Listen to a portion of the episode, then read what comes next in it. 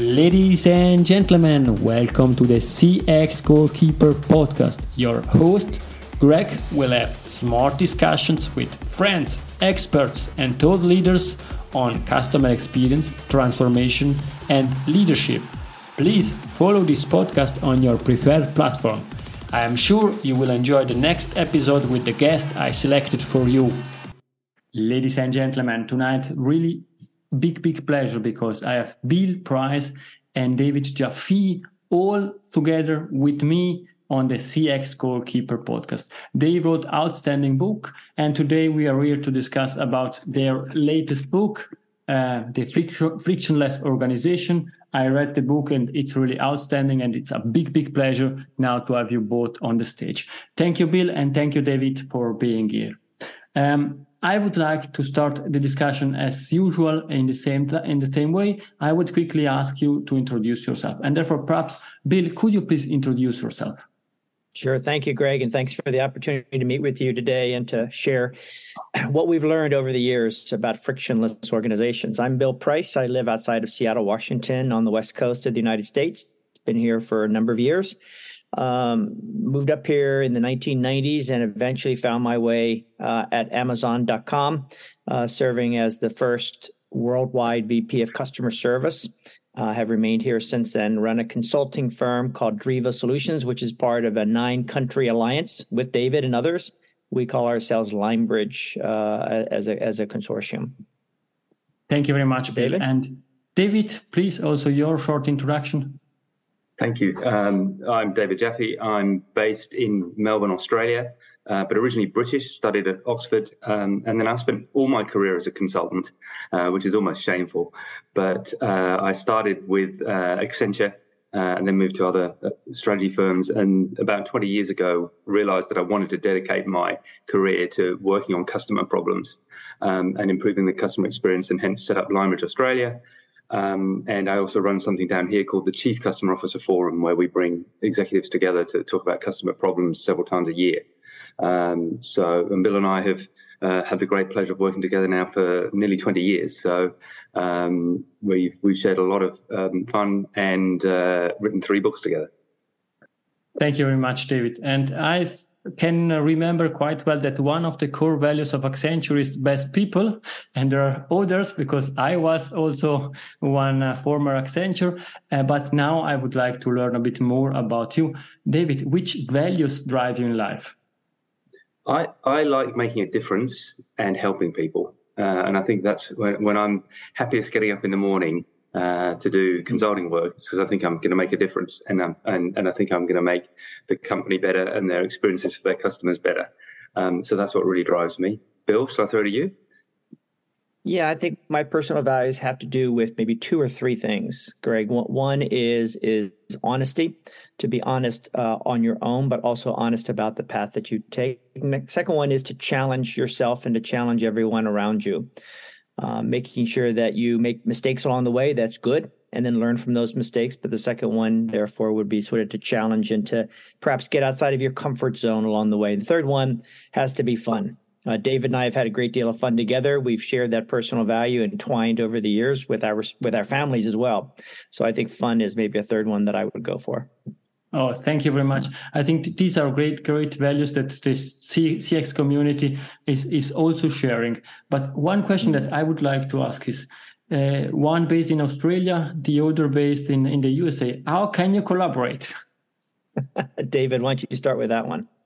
Yeah, it's, it's been fascinating over the years. For our first book, we did actually get together physically several times for sort of like, you know, writing workshops and stuff. Uh, but I think, you know, I guess we were ahead of the curve um, of you know what COVID induced in people, and now being able to work virtually, do Zooms. We've been doing that stuff for you know 15 years plus uh, with all the available mechanisms. And after a while, we found we were just so used to it, and we were so used to being a, a virtual network anyway that it, it really hasn't made much difference to us. So, you know, there, there's so many mechanisms that we can use in terms of sharing documents, Dropboxes, um, you SharePoint, all those all those things we can use to share things and collaborate. And I think what works well about having two of us working on, on a book and, and why we've stuck with each other to do three is that you sort of, as Bill was saying, you challenge each other and you go, hang on, I, I promised I'm going to commit to getting this idea thought through, and then handing it over. And I, and I think we we work well as a tag team because we inspire each other and, and bounce off each other's ideas. Bill, over to you. Yeah, I just just very briefly on the mechanics. Uh, after we outlined the book, got approval from our publisher, we decided to write one chapter at a time. Uh, and and we would meet, for instance, on Zoom and figure out what the outline for that chapter was, what we knew, what we wanted to learn about it some more. Then we'd go away. David would write one chapter, I'd write another chapter. We would then swap the editing back and forth, so that at the end you really couldn't tell who's who was the original author because it became quite uh, quite joint uh, and, and and and common. And then we went through all of that uh, uh as a as a team, meeting every week. So we had Zoom calls every week, uh, sometimes uh, late night for me and early for David, sometimes the other way around. It worked out quite well. Oh, I think that's really interesting. I think the joke you already heard several times. I need also to say that do you still have or did you add some friction in your relationship? you know, I, I think I think very little, which is interesting. I, I, it's funny you should ask that. Funny and, and fun you should ask that. No, I think because David and I have been working on these themes and, and helping clients and and and interviewing some great companies for so many years about this, I, I think there's been there's been very very little. Would you say, David? Well, that, that's typical American imperialism right there. You know, he just he doesn't notice when when he has it's frustrated me. But no, it's seriously, it's, it tends to be more about if there, if it's anything, it's about little bits of language that are different uh-huh. in in maybe you know European English to uh, American English, and uh, and some terms that just you know sort of grated on me that I said no. So and I, so I would just you know carefully delete it and put something in that I found acceptable. And sometimes they come back, and you know this word would reappear because it's really, really important to Bill. Um, yeah, there's been there's been some funny ones over the years. We should have written them down. Yeah.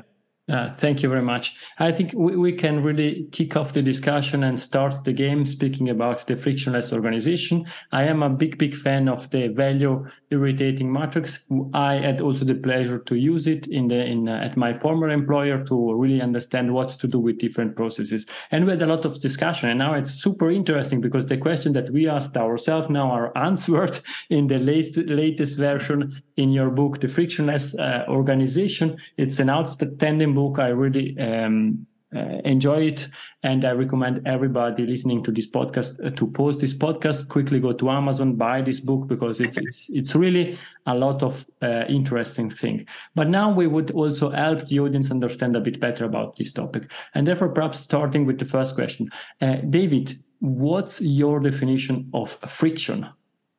Yes, it's interesting. So our definition of friction is any interaction a customer has to have with a, an organization that they didn't want to or need to have. Um, so we're not we're not counting as a friction someone logging on to a, a, web app to to get their bank balance. That's something they want to need to do.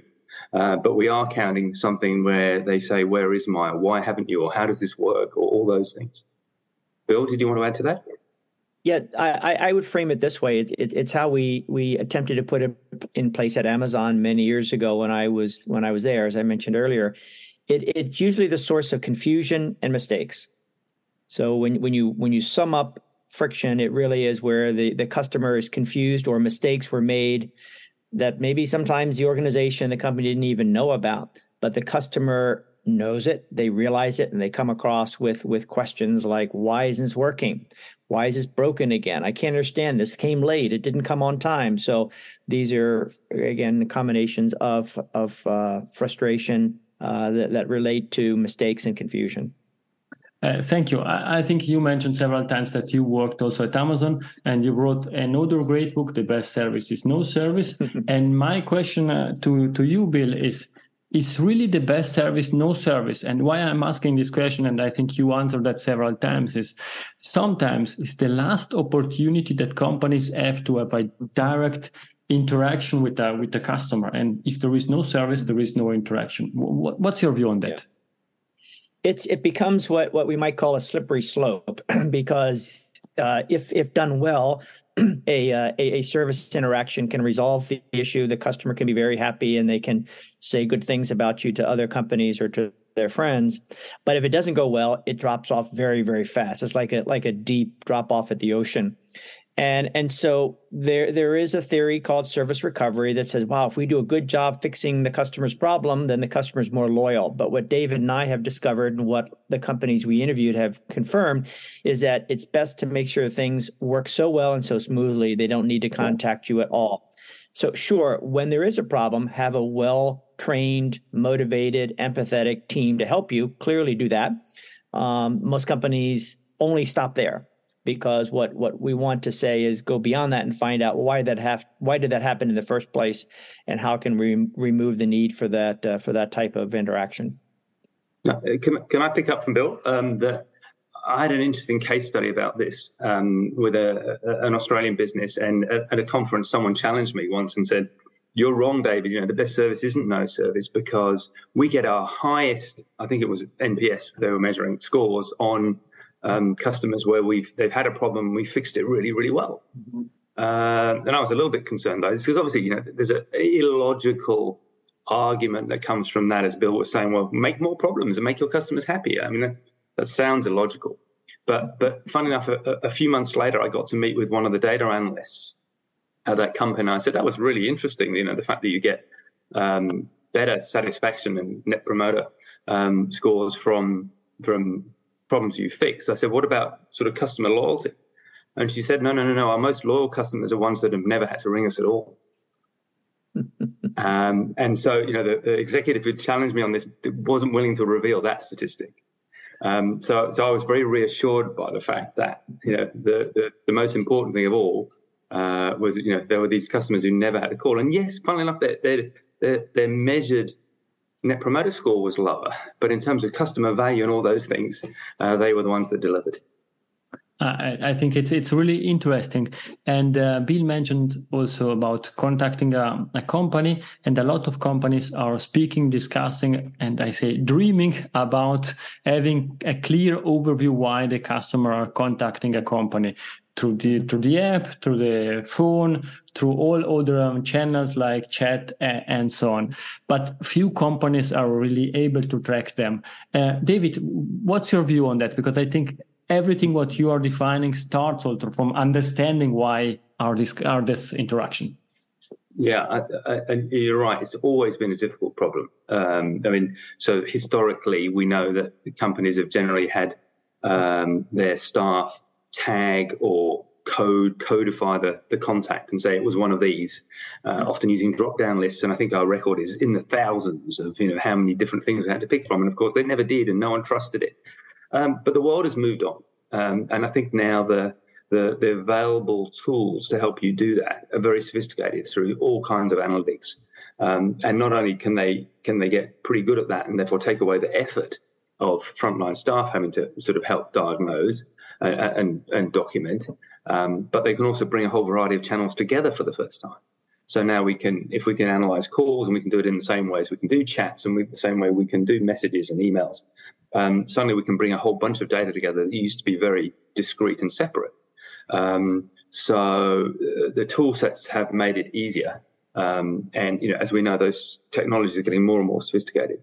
Um, and, and, so I think there's really no excuse for not understanding anymore. And worst, the, the other thing we always found fascinating is um, even even if we're going to do it manually, or organisations have um, have had other mechanisms available to them, like maybe they're maybe they're assessing contacts for some kind of quality scoring or things like that, but they never even take the data out of that, which they could trust as a really good sample every month of you know why why people make mm-hmm. contact. So there's there's always been other mechanisms anyway. People just generally haven't exploited them. Bill, I don't know if you want to add to that. No, I think that covers it really well. The companies just uh, either have too few reasons that they collect, like billing issues, and you have no idea what billing issues really means or what to do about it. or as David said, so many different options, drop downs within drop downs, where the vast majority are never used and the accuracy is is quite low. So we boil it down to what did the customer say in the first 30 seconds of the phone call? What did he or she put into their subject line or into the beginning of a of an email or opening up of a chat where it says how can i help you and generally that's what we call the reason it's the reason or the intent for them to have made the contact they they could say they could have five other issues that they talk about during the rest of the conversation. But the first one, the one that really prompted them to call in or contact the company, that's what we want to capture. And that's why analytics are so powerful because you can listen to the first 30 seconds of a phone call and pretty much understand why they contacted you. For this purpose, you at least know where to start the uh, the analysis.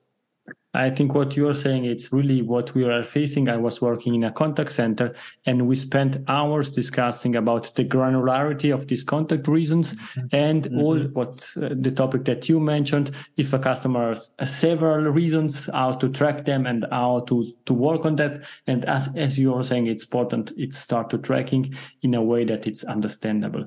And I think mm-hmm. when you have these contact reasons, then um, you are sharing a, a really interesting framework in in your books, not only the, the, the, last one, but also the first one. It's about some um, context can be irritating for the company or for um, for the customer, or can generate value. Can you please explain that? And I know with uh, if we would have um, a diagram, it would be much more easier to explain that. But I think it's really a super simple concept, but it's it's cre- it can really create the right discussion in the companies when we're discussing about digitalization and where to find efficiency or where to create value. And therefore, I stop because you are the experts. Sorry, I get also excited, not only you about this topic. Perhaps, Bill, do you want to start about that? Well, David, David, why, why don't you start on? I'm going to give a couple of examples uh, after you after you kick it off here. Sure. So, so the framework, uh, Greg, you're, talking about, we call the value irritant framework, where we we think about from the customer's perspective, was the contact valuable or irritating, and from the company or organization's perspective, was it valuable or irritating? And and when you put those those two dimensions together, you end up obviously with four boxes. Um, so where it's irritating to both the company and the customer, we call that the eliminate quadrant because ne- neither wanted this to happen. So those are obviously sources of great opportunity. Um, where it's valuable to the customer but irritating to the company, typically those are transactional things that lend themselves well to digital solutions or some form of self-service. Um, where it's um, valuable to the customer but irritate, sorry, irritating to the customer but valuable to the company, things that they just need customers to do, then we want to make those as simple as possible. So we call that typically simplify or streamline. Um, and then the one area we're left with that's valuable to both, typically those are the things we want to leverage. Those are often sales opportunities or uh, retention opportunities or opportunities where the, where the um, company really thinks they can add value for the customer. Um, so there's, the, there's the stuff we want to leave behind and we want to invest in. Um, and that doesn't mean they can't be digital as well, because maybe maybe that's you know for some customers that's that's the way they'd rather do it. Uh, they'd rather buy online these days, or they'd rather they'd rather um, you know provide information some other way. So it does it doesn't exclude digital from any of those, um, but but it tends to lead to different conversations about what are what are our priorities. So, Bill, it sounds like you wanted to talk through some examples. Yeah, just just maybe just a few examples so the audience understands where where we're coming from, and maybe they can they can uh, uh, find out that they've they've asked these questions themselves. a good example of the irritating customer, irritating the company are would be examples like why is my bill so high? Or why did my internet service drop again? Or where's my stuff? I, I, I, waited for this product to arrive. You told me it was going to arrive today and hasn't arrived. The, the deadline has come and gone and and so quite a few of the irritating irritating combinations the one that we want to be eliminated and companies should eliminate have contractions. It's like why not? Why didn't this work? Uh, why can't you do this?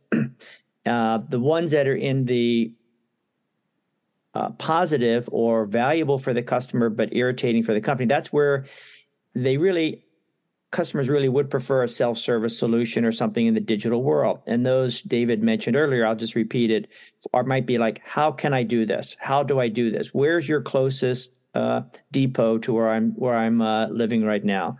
Um, did you receive my my my latest payment? Uh, how can I change my password? How can I change my credit card? And so those are the vast majority of all the contacts and the costs associated with the contacts are ones that are in that lower left, meaning if, if you have the picture in front of you, the ones that are irritating to both parties, or in the lower right, which is valuable for the customer but irritating to the company. And digital solutions can go anywhere, but in terms of taking the action to digitize, we show as the ones that are valuable for the customer. They need the answer, they want the answer, but they'd rather they're they're fine with with a well functioning self service tool.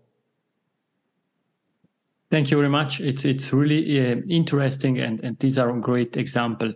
Um, uh, one one thing that it's I think it's it, it's extremely relevant. It's also you explained pretty well that there are different type of interactions, and therefore perhaps they should also measured in a different way. And before we deep dive in the measurement, I listened to several podcasts, to several presentations that you did, Bill, and you spoke about uh, customer ecstasy. Could you please elaborate a bit on this on this concept?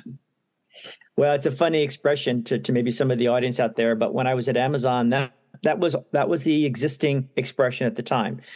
Amazon wanted to create and and sustain customer ecstasy, meaning a such a high level of loyalty that goes beyond just basic satisfaction.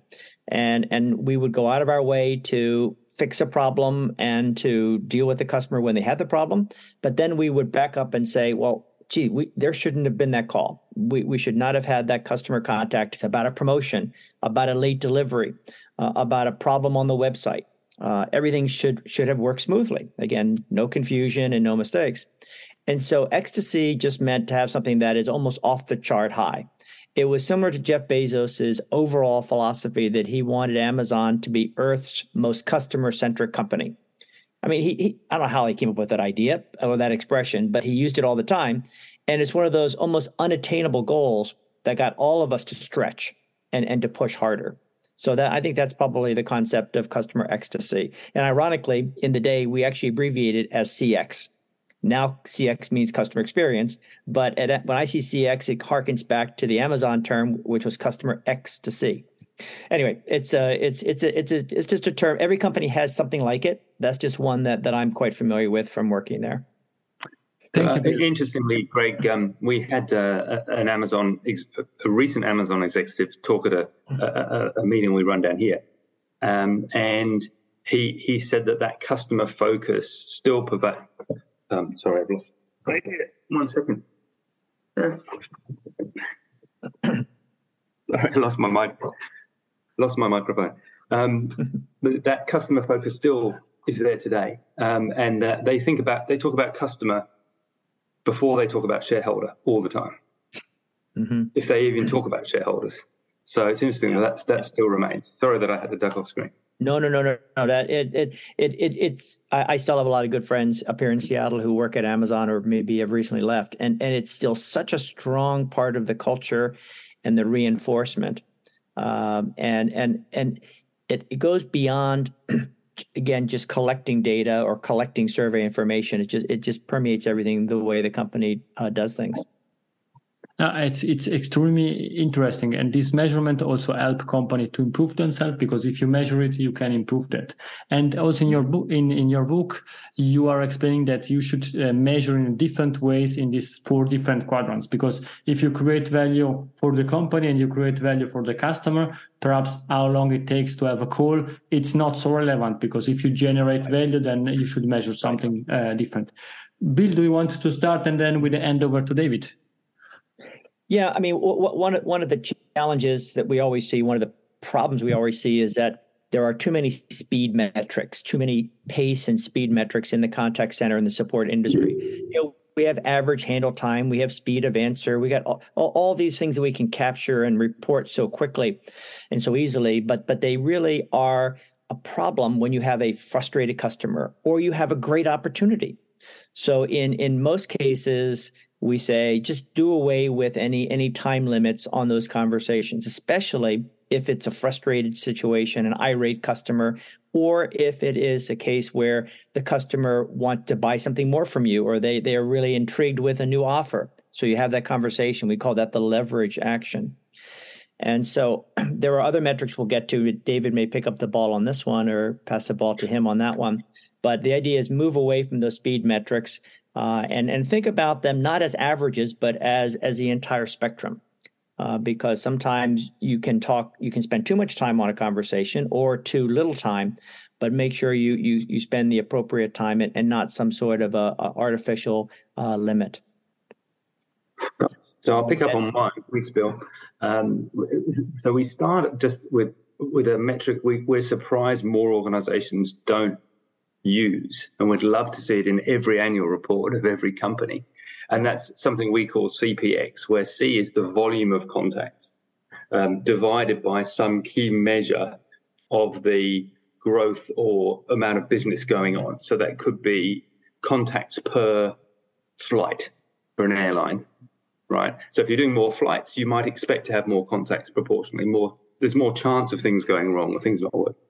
Um, so that would be an, an, interesting one because if you just measure pure volume of contacts, it doesn't necessarily mean anything. It's like, well, we grew 20% last year. So did our contacts grow 20%? Is that the right outcome or not?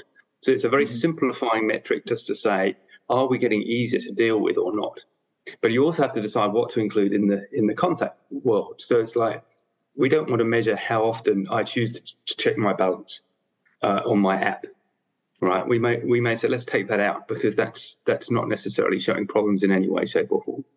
Um, so it might be about the manned contact, the number of times I have to talk to somebody or get an email back or or message or chat or all those things.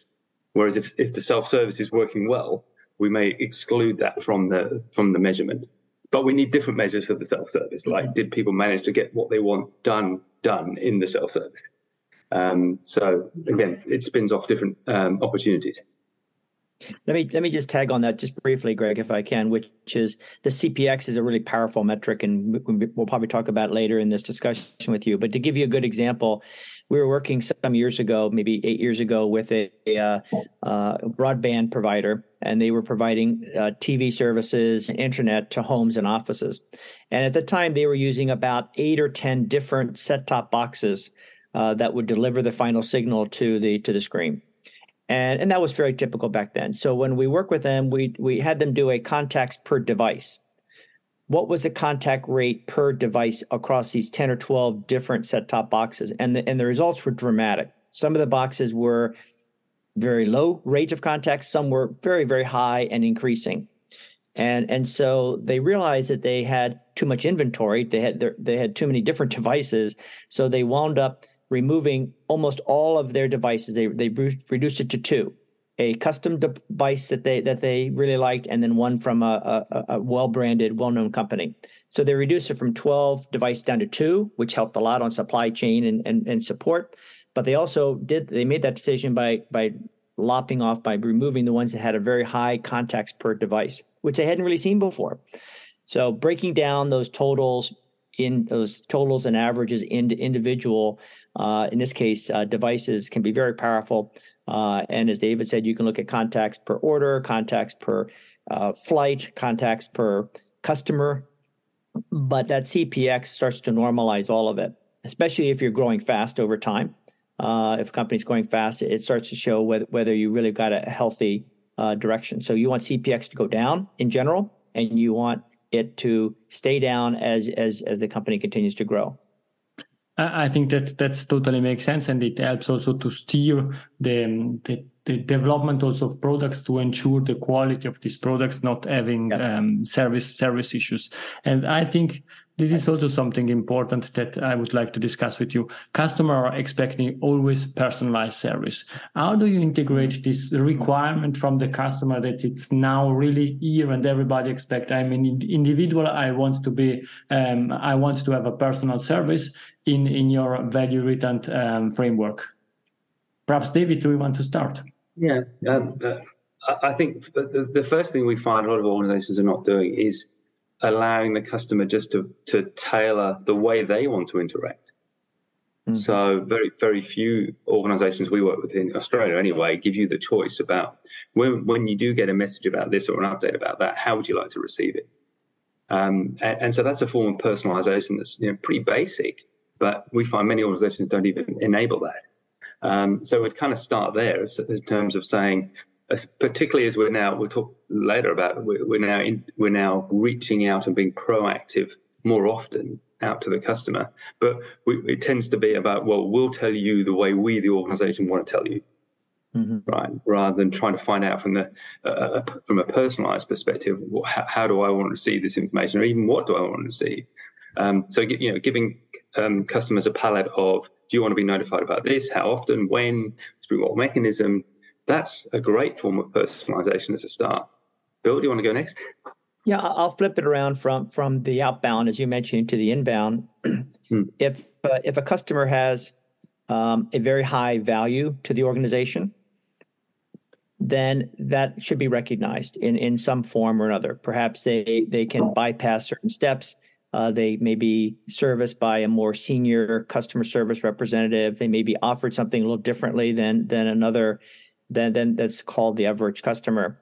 Uh, on the other hand, if if a customer has very frequently contacted the company, a really high contact history, it might represent uh, a special opportunity to hold on to them because maybe that's the beginning of them leaving the organization, leaving the company, canceling contracts and accounts.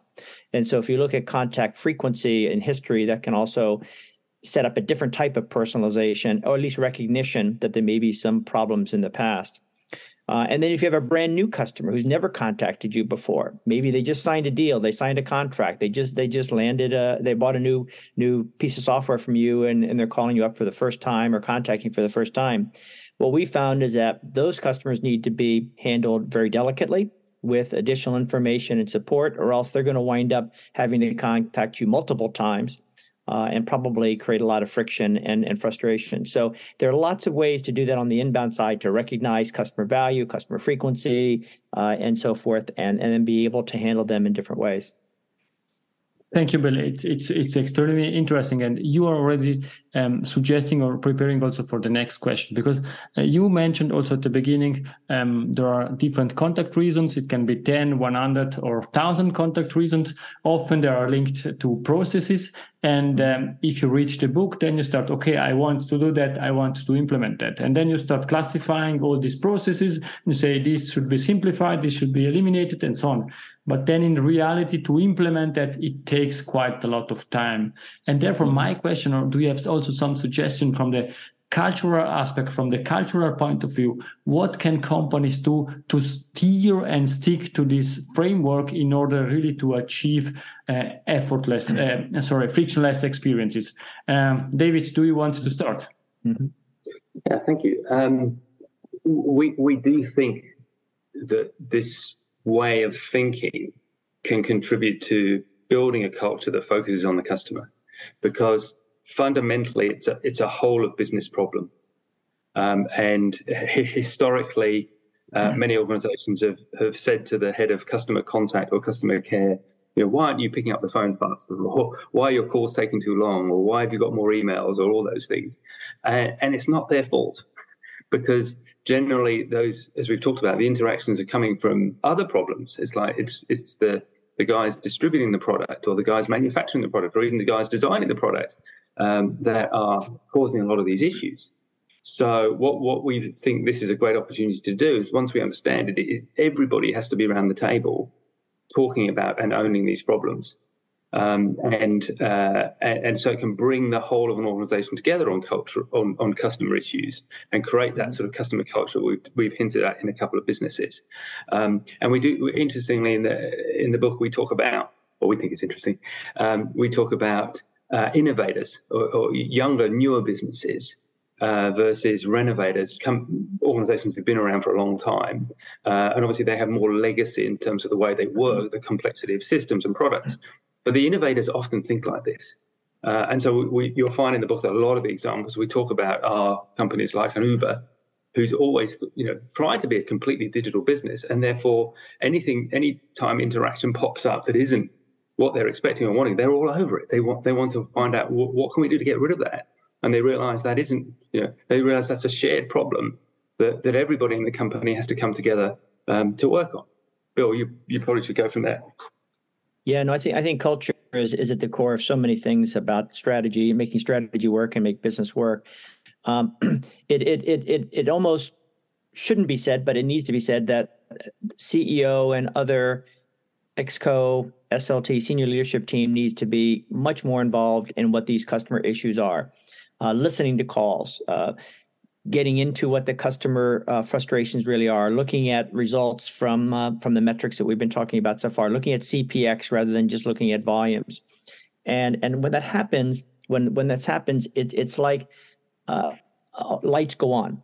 The senior executives go, wait a minute now, are we really causing those problems? I can't believe the customers are, are, are encountering that. And I, we're lucky that they're contacting us, you know, and let's talk about how we can fix that.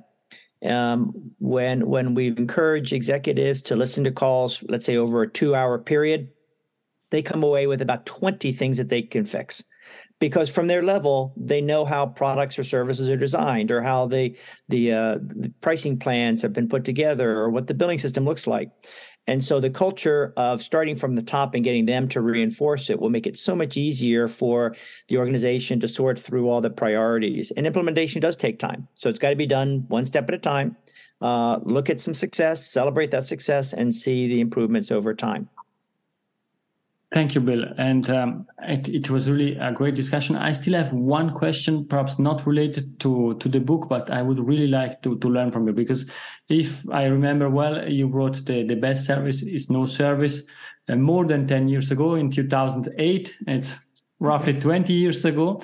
And my question is in 10 years from now, we are on the CX Goalkeeper podcast. You are always mm-hmm. welcome if you want to join again. and uh, we are discussing about customer experience. What we are discussing about, Bill, do you want to start? I think we'll be discussing about the uh, the, the failures and the successes of AI, uh, and and how AI has uh, enabled some improvements, but it's also frustrated and created friction for a lot of customers because it hasn't been trained or tuned up uh, adequately enough to to help customers. Uh, so AI and machine learning are very, very hot. The topic will continue to get very hot. Companies will flock to it and say, "Oh, let's just use AI. Let's just digitize everything."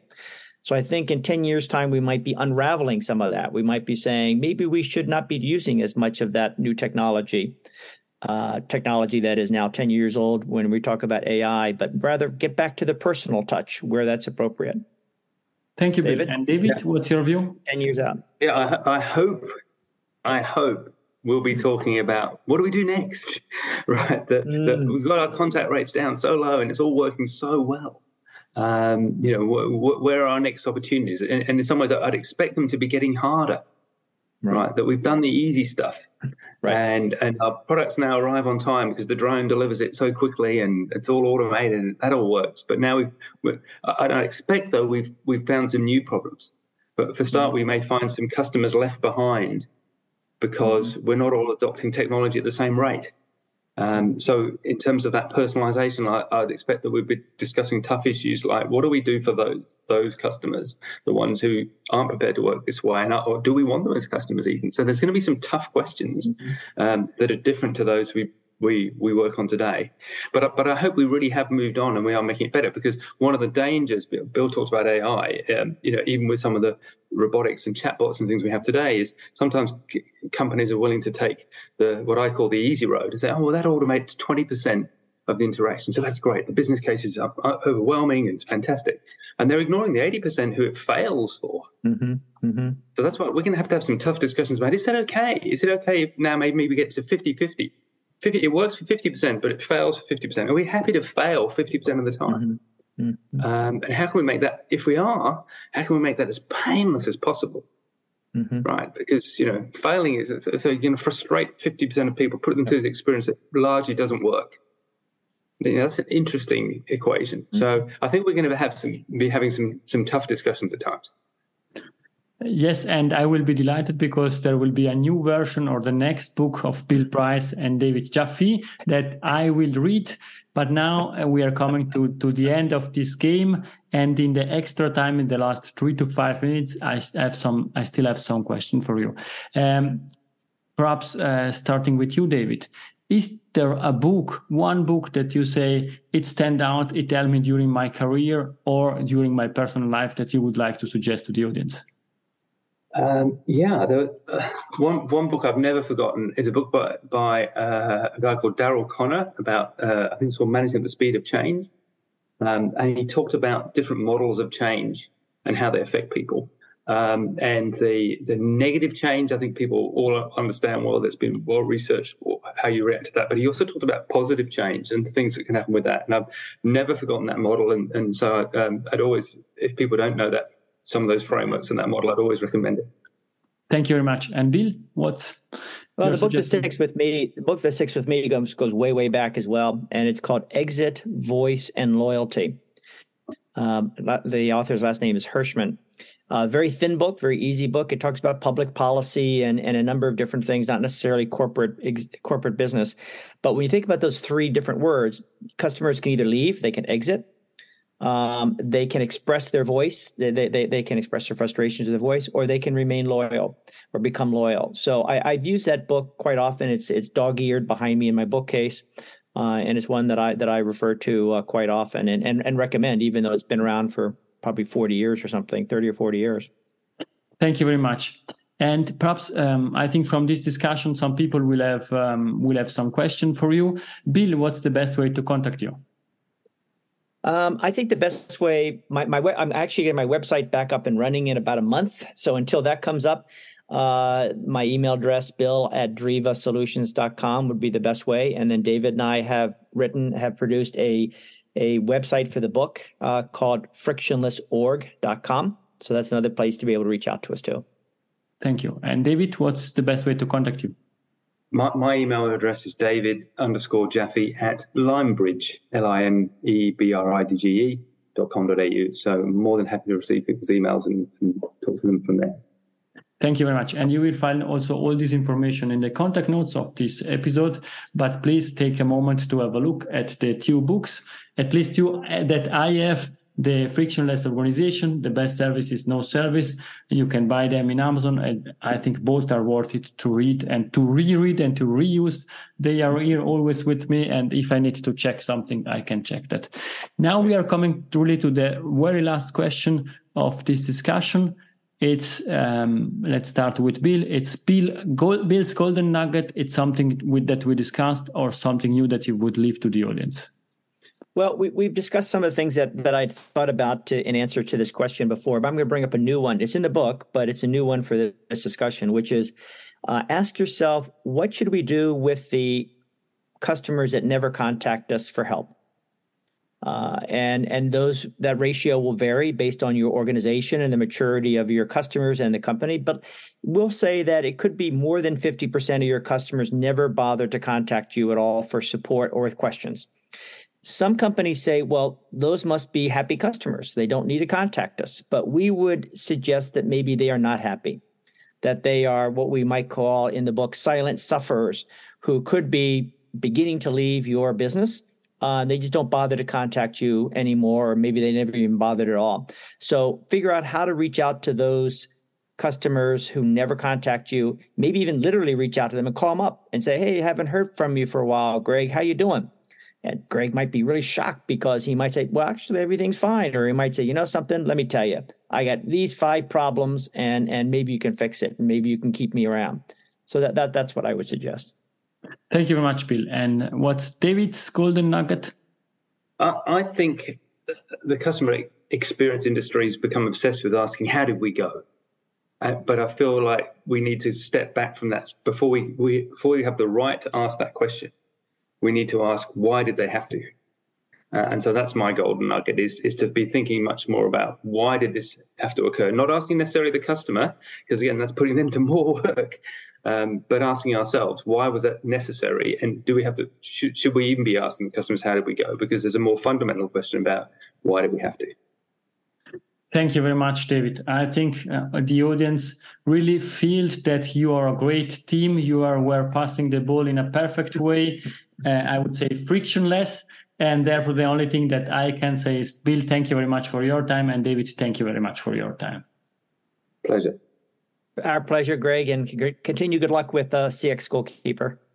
Thank you very much. And also to the audience, I hope that you enjoyed this discussion as much as I did. It was really uh, enlightening. It was great for me after reading the book several years ago, now having the opportunity to speak with two experts, the guys that wrote this book that I really enjoyed and we discussed a lot also during business hours. Thank you very much. Let us know your feedback. Contact Bill, David, or myself. Happy to share all the information that I have on the value, value irritant framework. Thank you very much. Have a nice evening. If you enjoyed this episode, please share the word of mouth, subscribe it, share it, Until the next episode, please don't forget we are not in a B2B or B2C business, we are in a human to human environment. Thank you!